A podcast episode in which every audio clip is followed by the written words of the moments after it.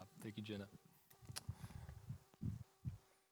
Um, so uh, back when uh, Kirsten and I were just dating, and, um, and when we first got married, uh, when the weather was nice, one thing we liked to do together is uh, we would go out and play tennis. Um, Children. Oh, sorry, sorry, sorry. I completely forgot. I'm like, I'm getting hand signals. I don't know what's going on. Yes, yes. Thank you for reminding me. Yes, with our elementary schoolers, if you would like to go to elementary Bible time uh, with our kids team, you can make your way and follow Miss Becca here, and then the kids will rejoin us a little later uh, in the service. Yeah, thank you for that uh, for that reminder. Okay, back to my story. Back to my story. So when, when Kirsten and I uh, were, were, dating and, and, we first got married, when the weather was nice, we, we liked to go and, and play tennis together. Uh, but we ran into a problem, and the problem was that we're both very competitive people. And we both love to win, and we both hate to lose. And of course, when we would play tennis against each other, one of us always had to lose. And, and I'll be honest, usually that was me. Uh, I'm not a great tennis player. Uh, Kirsten is much better than me, and so most of the time, what would happen is what would happen is she would beat me, and then I would be grumpy and in my feelings, and and it would take me a while to get over that. Occasionally, I would catch her on an off day, and I would pull the upset. I'm, I'm not very good at tennis, but I have a pretty wicked slice, and so if I get that going and the ball's spinning, you know, sometimes I could win. But then we had the opposite problem because then she would get all grumpy and be in her feelings, and it would take her a while to, to get over it. So it's probably a good thing for our marriage in some ways that we don't have as much time as we used to to, to go out and play tennis. But I share that because I imagine that we are not alone, right? All of us, I dare say, all of us love to win. This is a big part of our culture as Americans, I think. And you think about just the, the things that we watch on TV. This is why so many of us like to watch sports because we love to win. Or if you're not into sports, you know, we have game shows where people are competing against each other. We have talent competitions. We have baking competition shows. We live in a culture that has turned baking a cake into something that you can win, right? We, we love, love, love to win. Now, here's where I'm going with the sermon today. We love to win in general, like in all areas of, of life. But when it comes to politics, when it comes to social issues, I think a lot of times we don't just love to win. I think we feel like we have to win. We must win. Because when we encounter someone who is just plain wrong socially, who's just plain politically wrong, and they're so hurtful and they're so harmful, we cannot let them win, right? We, we must defeat them. If I'm a Democrat, I'm, I'm looking at the Republicans like, we've got to defeat them. They, they must lose. Or if I'm a Republican, we got to beat the Democrats. We, we got to make sure we win so that they don't win on any social issue. Pick your hot button social issue. If I'm pro life, I'm looking at the pro choice people. We got to defeat them.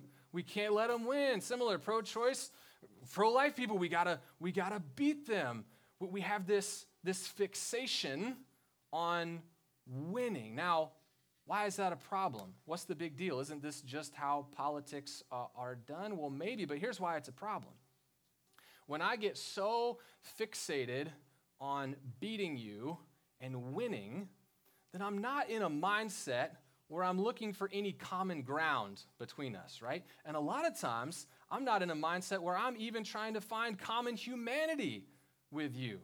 And so when we get so fixated on winning, it becomes that much easier to demonize people, to dehumanize people, and even to hate people. I think this fixation on winning is actually driving a lot of the, the division and the polarization that we see in our society right now. Now, why am I bringing all this up in the sermon today? Is because I want to suggest at the risk of offending everybody in every party on all sides of any issue. Um, y'all may start throwing things at me by the end of this sermon, but I can duck, that's okay. I want to suggest that as Christians, as followers of Jesus, when we engage socially, when we engage politically, and we should, we should do that. But as we do that, I want to suggest that our primary goal should not actually be winning. certainly our primary goal should not be winning at all costs. Because Jesus has shown us a better way. Jesus has shown us a healthier, more life giving way. Jesus has actually shown us a more effective and productive way of engaging socially and politically in the world uh, around us. And I think this is really important for us to take some time to think about. I know anytime we start talking about politics in church, everybody gets a little tense. I could see some of y'all's shoulders rise up as soon as I brought up politics. Uh, why are we talking about this in church? It's important because I don't know about you, I, I look around at our society right now, and a lot of times I see Christians out in the public sphere, and they're not resisting the forces of division.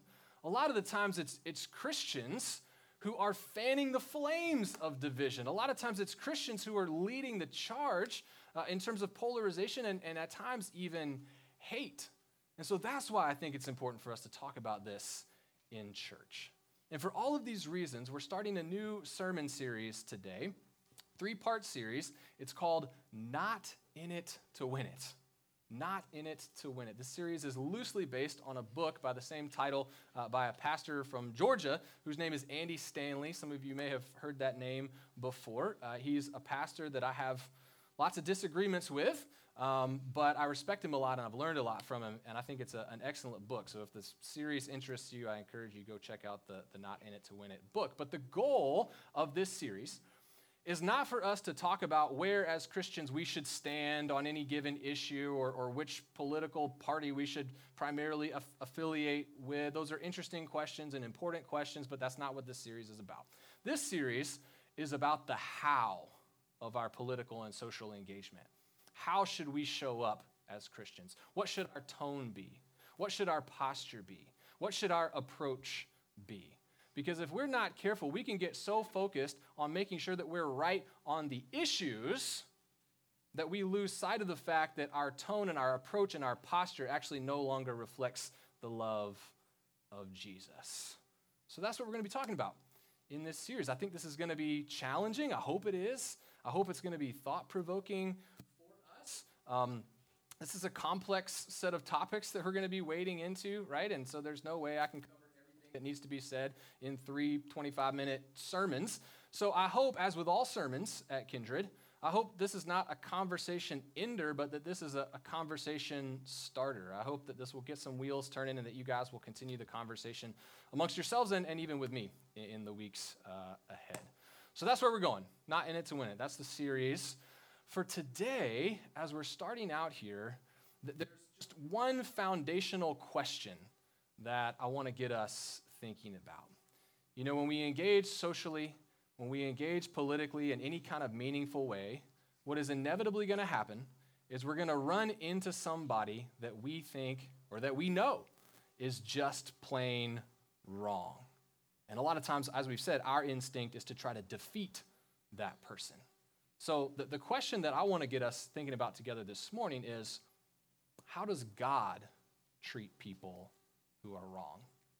How does God treat people who are wrong, and, and how does that shape how we should treat people who are wrong? To, to help us think through this, I, I want to spend some time with you in this passage in Luke 15 that Jenna read for us a moment ago.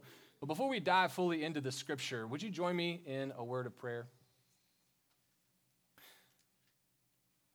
Oh, gracious and loving God, uh, we, we thank you for this time and space again that we have to give you our full attention. Lord, we ask you to open up our hearts by the power of your Spirit now. Help us to hear the words of love and, and affirmation that you always have for us.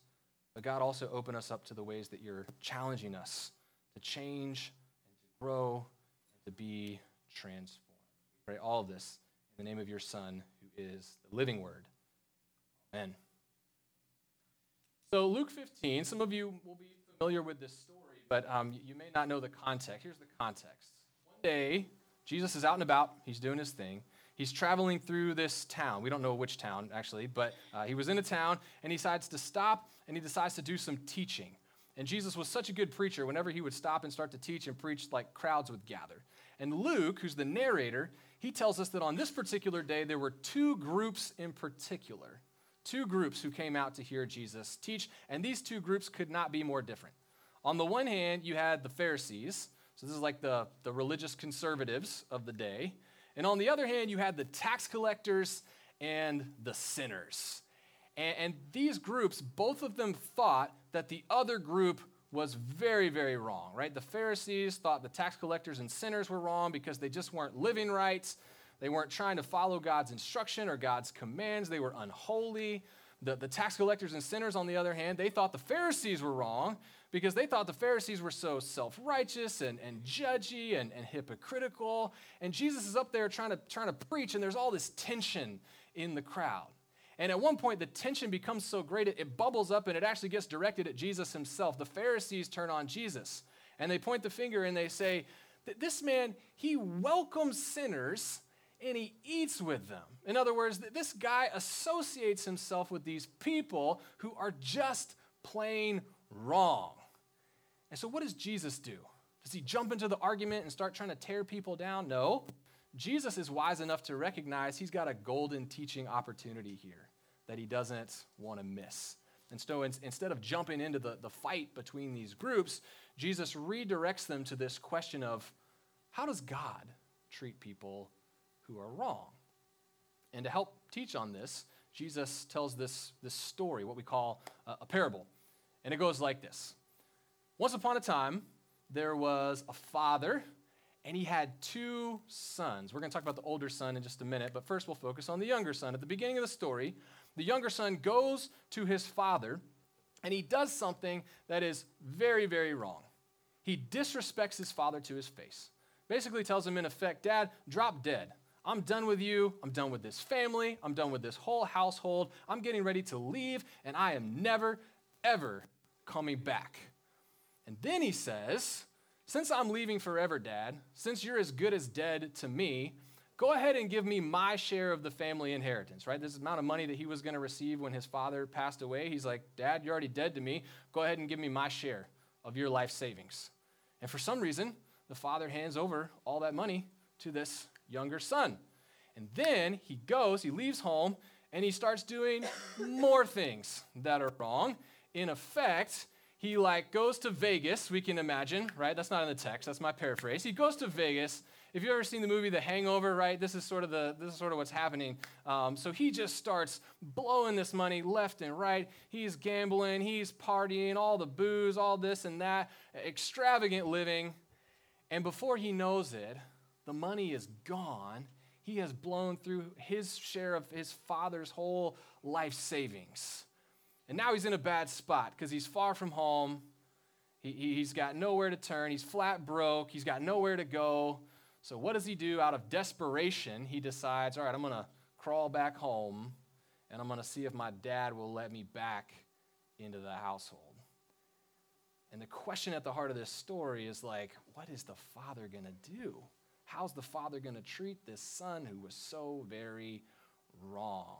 Well, uh, Jesus explains that apparently every single day while the son was gone, the father would go out and he would look out at the horizon and he would look as far up the road as he could possibly see, just waiting, just hoping and praying that his son would have a change of heart and, and would come back home. And so the father's actually out there on the day when the younger son comes back home. He sees him coming up the road.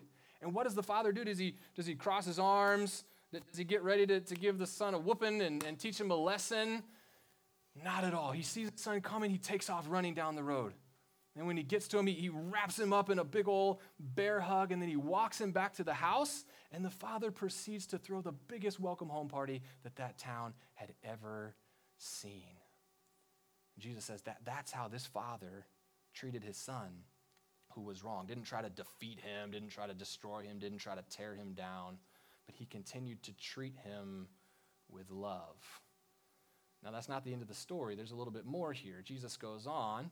He starts telling us about the older son. So, the older son uh, had been working hard in the field dutifully all day, doing what he was supposed to do. Any oldest children in the room here? I'm an oldest child in the family. A couple of you. Okay. I think there's more, but you guys are being shy. That's okay. The oldest children we're the responsible ones, right? We've got it together. We do what we're supposed to do. We do what we're told. So this guy, he comes back in from a hard day's work. He sees this party going on. One of the servants tells him, Yeah, your, your bum younger brother came home and your dad decided to have this big party. And now the older son is ticked. Like he's really, really salty about this. So much, he won't even go into the party. And so the, the father like sees what's going on. He comes out to try to get the older son to come into the party. But the older son says, No, dad, what the heck? In effect, the older son says, Dad, you're letting him win. He wronged you, he wronged me, he wronged our whole household. He made us a laughing stock in the eyes of the community. You're letting him win. Now, listen to what the, the father says in response to the older son. I want to show you this uh, on the slide. Here's what the father said. Then his father said, Son, you are always with me, and everything I have is yours. He goes on. But we had to celebrate and be glad because this brother of yours, remember, he's your own flesh and blood this brother of yours was dead and now he's alive. He was lost. We thought he was gone. We thought he was never coming back. He's lost, but now he's found. Now he's found. Now, notice that the, the father is saying here, he's saying, Son, this is not about wins and losses. Stop making this about winning and losing. This is about love. This is about, yeah, your, your brother was wrong. He did a whole bunch of things that were wrong, but we still love him. And because we still love him, we're going to treat him with love. And so Jesus says this story, he says, understand, everybody, Pharisees, tax collectors, all of us, this is how God treats people who are wrong. We want to defeat people who are wrong. We want to win. We want to make sure that they lose. God loves people who are wrong. And because God does, God is committed to healing people who are wrong. God is he- uh, committed to restoring people who are wrong. And so God's ready to celebrate whenever that healing and restoration happens. God loves people who are wrong. Now, if this seems unfair to you, if this seems not right, if this seems unjust, I would just point out that thank goodness for us that this is how God treats people who are wrong. Because we don't like to think about this, but here's the truth. In God's eyes, all of us, every one of us, is wrong to some degree, right? Because we all fall short of God's calling and God's expectations of us. We're all sinners. We all do things that hurt ourselves, don't we? And God loves us. And so God's not okay with that. And we all do things that hurt other people that God loves. And God is not okay with that. We're, we're, sinners. All of us, in some way, we treat God like the younger son in the story, don't we? We, we want the good things from God. God, give me your love. God, give me your affirmation. Give me those blessings in my life, God. But, but what about the accountability? What about when, when God is calling us to, to spend time building a relationship with God in prayer? What happens when God calls us to do something that feels uncomfortable? What, what, what, happens when God wants us to serve in a new way and take a step out of our, our comfort zone? What happens then? We, we fall short, don't we? We all fall short. And, and so, how does God treat us in all of our wrongness? I, want to share a verse with you. This is, um, I think, one of the most important verses in the entire Bible one of the most powerful verses, and yet I think it's one of the most overlooked verses. This is Romans 5, verse 8. Check this out. It says, But God, this is the Apostle Paul writing, but God shows us his love for us because while we, let's pause there. That's a really important we, right? It's not while they, those other people, those people who are wrong. No, no, no. While we were still sinners, while we were wrong. While we were kicking and screaming against God, what did God do? While we were still sinners, Christ died for us. Christ died for us. Do you see? Do you see? That's how God treats people who are wrong. Thanks be to God for you and for me, right? So, so let's come back to us Let's make this practical. What does all of this have to do with the way that we show up and engage politically and, and socially in our world? I think what all of this means for us as followers of Jesus is that when we encounter somebody that we know is wrong, our goal, our primary goal, should not be to win. It should not be to defeat that person. It should be to love that person. To love that person, even as we continue to oppose them in some cases. To love them, even as we continue to work for what we believe is right. Now, I want to be clear here about what I'm not saying. I'm not saying that the, the issues don't matter or that the differences between us don't matter. That's not what I'm saying. I'm not saying that the stakes on these debates aren't high. They are high. I'm not saying that we as Christians shouldn't take bold social and political stands. I was a political science major in undergrad. I almost went into politics myself. I know this stuff matters. I have strong opinions on these things, right? And I just preached last Sunday on the importance of being bold as, as Christians. That still applies in this arena, absolutely. But what I am saying is that when we encounter somebody who is wrong, our primary goal is, is not to win, but it's, it's to keep loving that person. To keep loving that person. I was trying to think this week of, of a good example of, of somebody who's lived this out. And I think in modern times that there's probably no better example of this than the Reverend Dr. Martin Luther King Jr right? I don't think any of us would sit here and say that Dr. King didn't take bold stands and Dr. King was some milquetoast moderate. No way, right? None of us would say that. Of course not. And yet, and yet part of what made Dr. King's leadership so powerful and so influential was that he was deeply, deeply committed to loving people who were wrong. I recently heard this story that I wanted to, to share with you. It's a story about uh, this white guy. This was back in the, the 50s and 60s, somewhere around in there. This white guy grew up in South Carolina, very segregated society, and he just kind of inherited these segregationist views. And he ends up uh, going to seminary, he ends up going to divinity school at Yale up in Connecticut in preparation for becoming a pastor. And while he's up at, at Yale Divinity School, he kind of has this conversion experience where his eyes are opened and, and he realizes that this, this segregationist culture that he grew up in is deeply, deeply wrong and evil.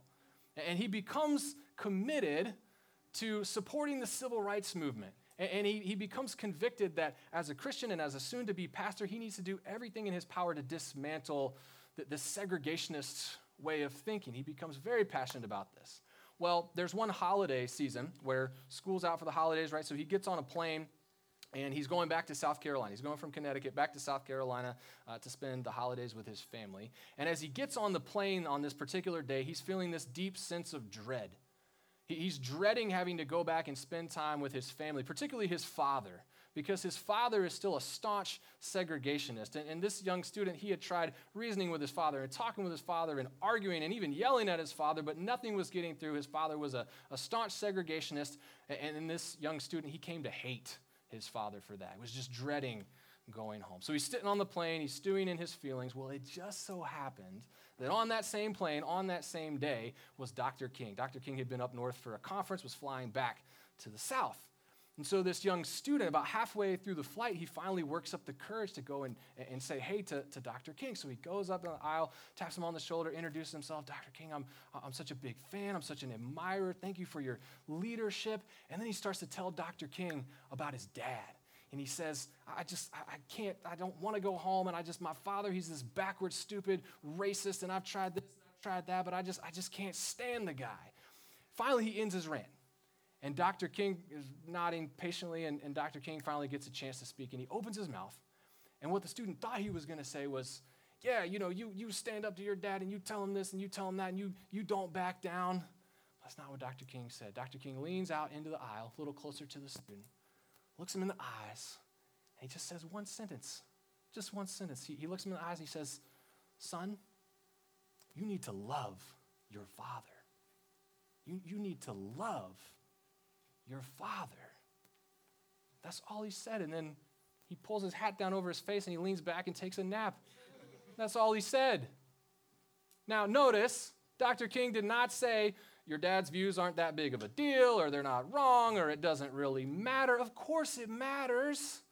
But that's how committed Dr. King was to loving people, even when they're wrong.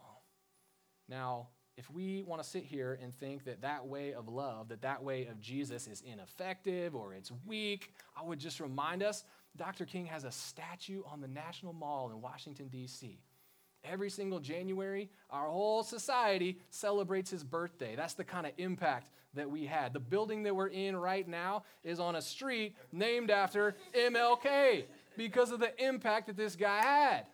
So we don't need to sit here and think this way of love is some, some weak, ineffective option. We're, we're going to talk about that more in the next few weeks. But I'll stop here for today. When we love people who are wrong, do you know what we're doing? We're aligning our hearts with the heart of God. And I don't care who you vote for, I don't care where you stand on any hot button issue. I hope that we could all agree that what our society needs more than ever right now is people who are humbly trying to align their hearts with the heart of God. And so, my encouragement for us is it's tough, but let's be those people. Let's not be in it to win it, let's be in it to love as Jesus loves. Let me pray for us. Oh, Lord God, this is so hard. This is so hard for us. Because when we encounter people who are wrong, and there are so many of them, God, when we encounter people who are hurtful and, and, and harmful, we, we think we need to just win at all costs. We, we think we need to, to react against them and, and push them down and make sure that they lose, Lord. But we are hypocrites when we do that because we are so grateful that that is not how you've treated us in all of our wrongness. So, God, give us the wisdom, and God, give us the courage, and give us the strength to, to step up and to love others the way that you've loved us, to, to love others even when they're wrong, Lord. And we pray that you would empower us that as we do that, we would be powerful agents of justice, that we would be powerful agents of your kingdom in this world that so desperately, desperately needs to see your love. We thank you for this hard message, God, and we pray all of this in Jesus' name. Amen.